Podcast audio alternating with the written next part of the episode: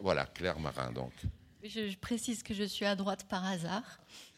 Euh, je voudrais d'abord remercier toute l'équipe des rencontres philosophiques de Monaco pour euh, leur accueil et puis partir directement de l'une des questions qui était posée dans euh, l'annonce de cette rencontre, qui était la suivante. À quelles expériences de pensée ouvre le corps qui souffre? Alors ma première réponse spontanément était de dire aucune. C'est-à-dire que dans la souffrance, la souffrance intense, je ne pense pas, je ne peux pas penser, je ne peux rien faire d'autre que souffrir. Dans cette intense douleur, mon esprit ne peut pas mettre mon corps à distance. Et c'est pour ça que, à proprement parler, il me semble que dans la souffrance, euh, on a du mal à parler d'un corps souffrant parce que c'est toujours un sujet qui est son corps souffrant. Il n'y a pas d'un côté un sujet qui regarde son corps euh, qui souffre. Donc la souffrance met à mal en fait cette prétention de l'esprit, de la philosophie, à se saisir d'une expérience et à en faire une expérience de pensée. Elle va déstabiliser en fait la pensée dans sa prétention. Et si donc la pensée a du mal à parler de la souffrance, alors on peut réfléchir sur cette destitution de la pensée par la souffrance. Autrement dit, voir ce que la réflexion dit de son propre échec euh, à comprendre la douleur et puis quand même voir quel détour elle va emprunter pour euh, tenter d'en dire malgré tout quelque chose. Et si elle en dit quelque chose, la question est de savoir quel est ce quelque chose. Autrement dit, on retrouve une, une question qui a déjà été évoquée. Est-ce qu'il y a une leçon, un savoir à tirer de l'expérience du corps souffrant? Alors, on peut comprendre déjà en préambule pourquoi euh, la pensée et, la souffrance s'excluent. Il me semble qu'elles sont dans deux temporalités différentes.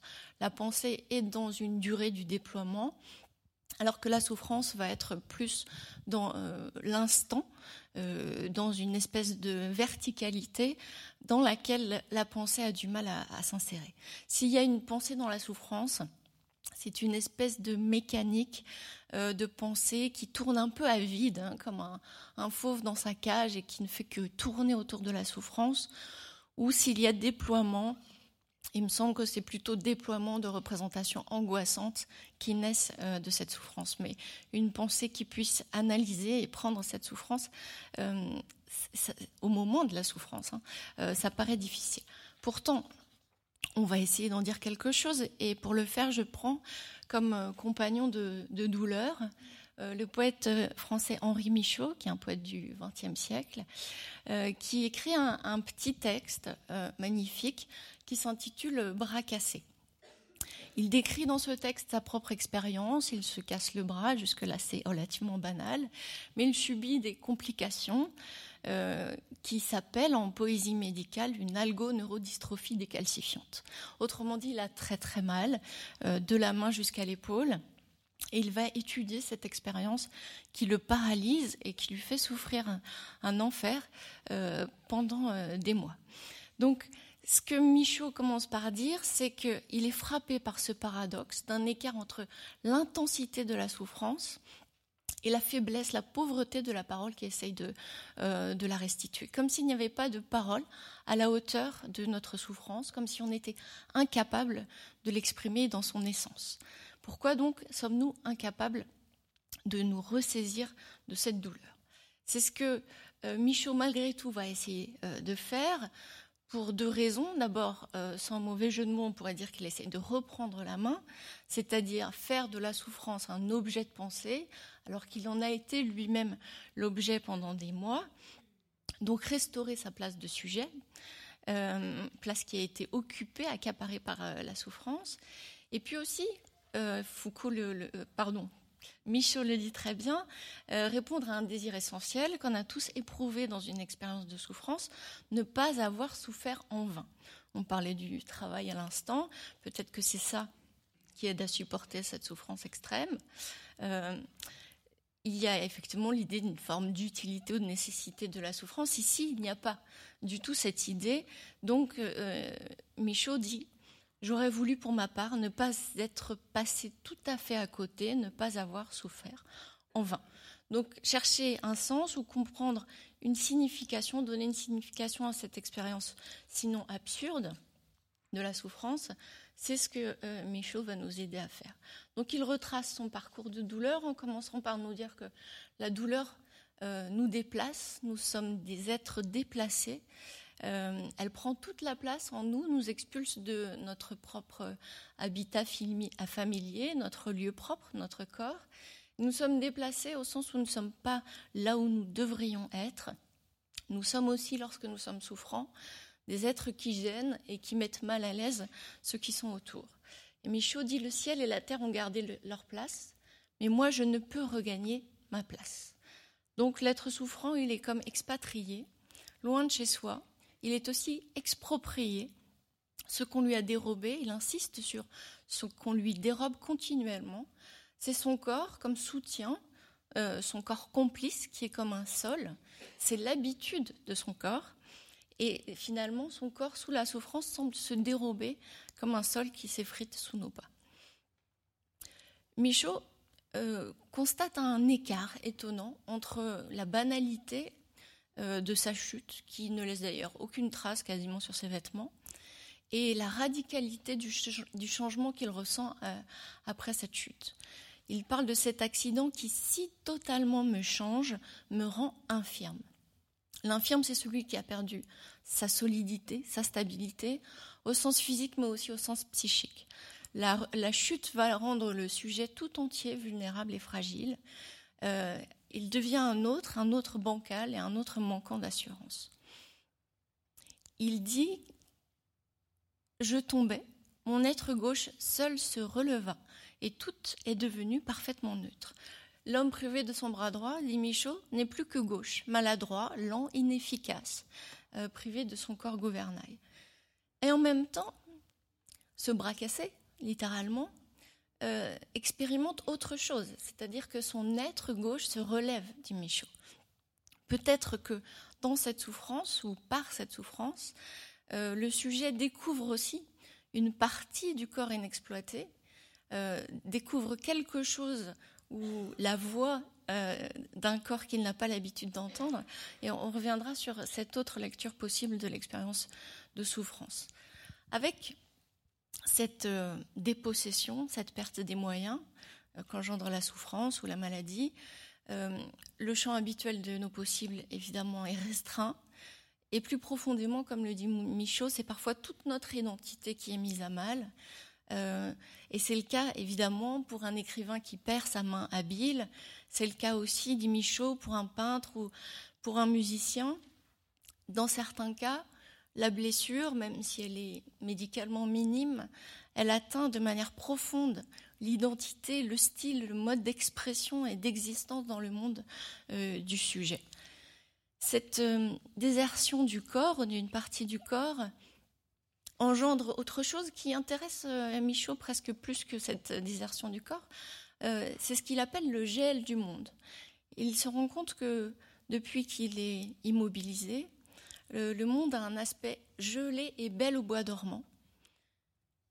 Comme si le fait de ne plus pouvoir utiliser son corps de la même manière avait gelé, glacé, figé euh, le monde. Et il retrouve en cela quelque chose qui est bien expliqué par Merleau-Ponty, dans la phénoménologie de l'esprit, quand Merleau-Ponty dit que le corps est engagé au milieu des objets, et c'est surtout cette partie de la phrase qui m'intéresse, et fait battre en tous la pulsation de sa durée.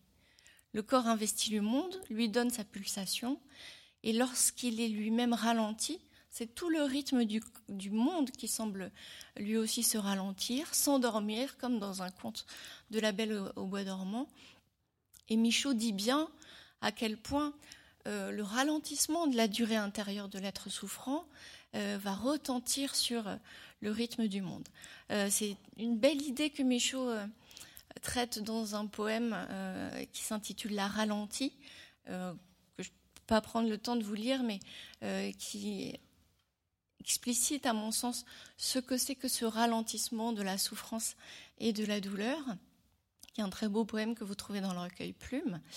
Euh, mais pour euh, peut-être déplacer euh, l'analyse de nouveau, la remettre sur un plan philosophique, il me semble qu'on peut faire le lien avec un texte de Paul Ricoeur, un texte qui est exactement dans le thème évoqué, puisque le titre c'est La souffrance n'est pas la douleur, qui est une conférence de 1992 où, où Ricoeur dit que finalement ce qui est atteint dans le souffrir, c'est le fait de viser quelque chose, autre chose que soi.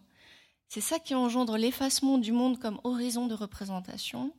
C'est ça qui fait que le monde ne me paraît plus habitable. Il m'apparaît dépeuplé. Et c'est ça qui va faire que le moi euh, s'apparaît rejeté sur lui-même. Ce qu'engendre la douleur, c'est une modification de la perception de l'espace et du temps. L'espace est reconfiguré, souvent réduit par la réduction de notre possibilité. Le temps va être à la fois l'expérience d'un ralentissement, signe de ma difficulté à faire, de mon impuissance à agir, mais c'est aussi euh, un temps qui est pris dans la logique de la douleur, c'est-à-dire logique de l'instant à la fois et de la répétition, puisque la douleur va se répéter indéfiniment dans une temporalité absurde. Euh, la douleur est dans l'instant, même si cet instant lui-même peut se prolonger à l'infini. Et Michaud dit Je vivais un événement unique, souffrir, c'était le seul dans ma journée, le seul en des milliers de secondes. Et il parle du mal qu'il doit goûter goutte à goutte. Donc c'est la perception d'un temps euh, qui ne passe pas, un, temps qui, n'est jamais dépassé comme une espèce de disque rayé, qui va être le propre de cette douleur euh, dans lequel il est enfermé. Les modifications que la souffrance engendre sont évidemment aussi celles de l'image euh, du corps, la cartographie du corps. Michaud en parle dans beaucoup de ses, textes ici. Pour lui, son bras cassé est devenu un meuble encombrant et inutile, et il parle de son bras bahut ou de son bras armoire, c'est-à-dire quelque chose qui est à la fois euh, démesuré dans sa forme, inconfortable, et aussi un corps qui est devenu matière, qui a perdu euh, sa qualité de corps propre et de corps vivant. Et le sujet, enfin, va être lui aussi tout entier redéfini par la douleur. Euh, il est presque occupé au sens d'une occupation militaire, hein, d'une annexion du corps par la douleur. Et Michaud dit de la douleur qu'elle ne veut plus faire qu'un avec moi, peser sur moi, se dilater, s'étendre en moi, être ma ville, moi son unique habitant. Alors comment résister à cette invasion, cette annexion euh, qui rend le sujet incapable à dire? Euh, Michaud dit bien l'impuissance de la parole, à la fois la parole de ceux qui essayent euh, de le distraire en vain puisqu'il est pris dans des torrents de feu, mais aussi l'impuissance de la parole du malade qui va être une parole dont Michaud dit qu'elle erre entre les, seule entre les lèvres de l'homme seul. Il y a donc euh, cette impuissance à dire dont Ricoeur dit qu'elle est l'expérience vive de l'incommunicable. Euh, il parle de cette solitude du souffrir ou encore de ce désastre du narratif que ressent le malade ou celui qui est pris dans une souffrance, puisque Ricoeur parle de toutes les, tous les types de souffrances possibles. L'intelligence donc semble impuissante face à cette expérience de, la souffrance, elle ne parvient pas à la convertir euh, en concept, elle ne parvient pas euh, à briser cette matière intransformable, dit Michaud, qu'est la souffrance. Il dit tout de même, je réfléchis comment dissoudre ma souffrance. Il y a sûrement là un manque d'intelligence de ma part. Je voudrais cette souffrance qu'elle fasse explosion. Mais hélas, ce n'est pas cela réfléchir. Donc si on ne peut pas l'analyser, la conceptualiser, on va en dire la démesure. Et on essaye d'en rendre l'intensité à travers des images. Ici, on retrouve une idée qui euh, est assez bergsonienne. Quand les mots sont trop pauvres, les images euh, arrivent pour euh, compléter. Les images de Michaud, pour traduire sa douleur, sont des images de braise, de percement, de morsures, de déchirures, des, chiens qui le mordent, des meutes de chiens, des vagues incessantes de, de chiens, des ruées de chiens ardents, impétueux. Donc euh, une extrême violence, euh, comme un cheval au galop qui viendrait s'écraser sur moi. Quand la pensée essaye de se saisir de cette douleur, elle est totalement contre-productive. Michaud parle de fouilles qui ne font qu'agrandir le mal, le multiplier en dépiotant sa vie. Donc il parle en, analysant, en décrivant sa propre pensée d'une mauvaise habitude à changer. Surtout ne pas penser quand on a mal, ce qui fait la force habituellement de la pensée, être capable d'approfondir un sujet, ici devient une espèce de perversion sadique. la pensée va nourrir la douleur, l'accroître, lui conférer euh, plus de puissance encore. Donc il vaut mieux autant que possible, si on y arrive, s'abstenir de penser. Ce qui va qualifier cette expérience donc de la souffrance dont nous parle Michaud, c'est qu'elle est une expérience limite. Euh, Michaud arrive jusqu'au point de rupture où on se demande jusqu'à quand on pourra tenir. Et cette euh, expérience de la douleur est finalement une expérience de la démesure, et Michaud parle d'une expérience de la saturation. Cette saturation, elle dit l'intensité, la vivacité la plus forte. Et on voit que cette intensité est ambiguë. Michaud qualifie en effet cette souffrance pure, dure et intense de la plus ascétique des sensations. Comme s'il y avait aussi peut-être quelque chose de fascinant, possiblement, dans cette souffrance extrême. Et Ricoeur lui-même fait un parallèle entre la souffrance et le cogito. Il dit de la souffrance qu'elle est un cogito absolu, que le soi est intensifié dans le sentiment vif d'exister, ou plus exactement dans le sentiment d'exister à vif. Je souffre, je suis. Je suis plaie vive, mais je suis le plus intensément que je n'ai jamais été. Donc il y a cette idée intéressante, il me semble, qui permet de comprendre pourquoi, euh, chez certains qui sont dans une phase de convalescence ou de guérison, euh, on voit un désir de recréer cette intensité du vécu, alors pas dans la souffrance, hein, mais on voit dans certains récits euh, que la force des sensations qu'on a connues pendant les périodes de souffrance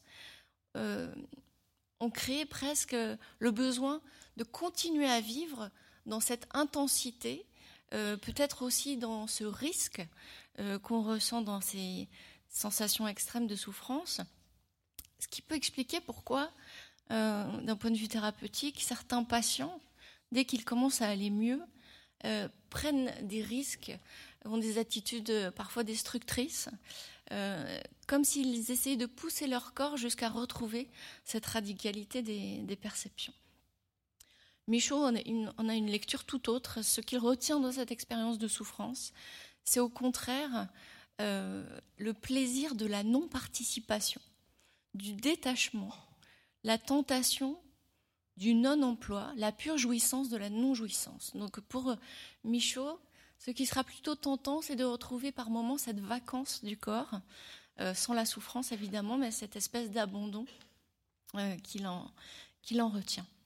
Alors, les questions qui se, qui se posent par la suite, euh, pour essayer de savoir ce qu'on peut tirer de cette expérience, c'est de voir comment le sujet va se réinscrire ou va réinscrire son corps qui cesse de souffrir dans un circuit. Michaud parle à plusieurs reprises du circuit du monde avec mon corps, quelle pulsation je vais donner à ce monde? Autrement dit, ce que Michaud retient de cette expérience, c'est que la souffrance a défait son habitude d'être, qu'il a découvert des nouvelles propriétés de son corps euh, qu'il ignorait, de nouveaux territoires, tout son être gauche.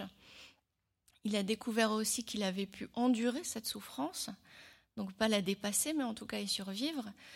Et la question qui se pose, il me semble, pour celui qui sort d'une grande souffrance ou d'une souffrance longue, c'est de savoir dans quel circuit, peut-être nouveau, je vais réinscrire l'usage de mon corps, euh, quelle nouvelle habitude d'être je peux adopter, et quel territoire qui était laissé dans l'ombre de mon existence jusqu'à présent, euh, quel territoire corporel, mais peut-être aussi psychique, euh, je, vais, je vais investir. Si euh, Michaud disait que euh, nous étions déplacés par la souffrance, elle est aussi l'occasion de s'interroger sur la place qui était la nôtre auparavant et de se demander si c'est vraiment la place qu'on veut récupérer. Alors, en conclusion, je pense qu'il est temps, euh, je reviendrai à Ricoeur qui reprend une expression grecque, pateimatos, c'est-à-dire est-ce qu'on apprend par la souffrance? On apprend peut-être par le souffrir, dit Ricoeur, mais qu'est-ce qu'on apprend?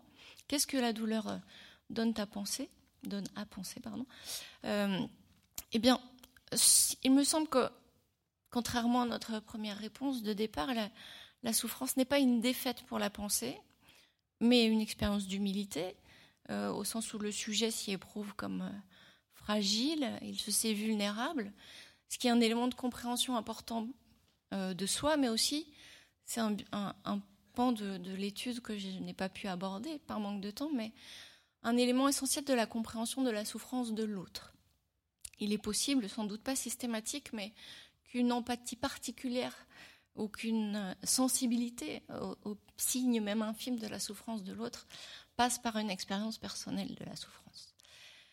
Enfin, pour finir euh, avec euh, rigueur, je retiendrai que ce que la souffrance nous apprend, c'est que nous avons été capables de l'endurer et qu'en ce sens, euh, la souffrance nous fait découvrir des limites euh, qui nous étaient euh, inconnues. Et c'est dans cette exploration de ces nouvelles limites, peut-être qu'il y a quelque chose de positif, j'espère, à retirer de ces expériences de souffrance. Je vous remercie.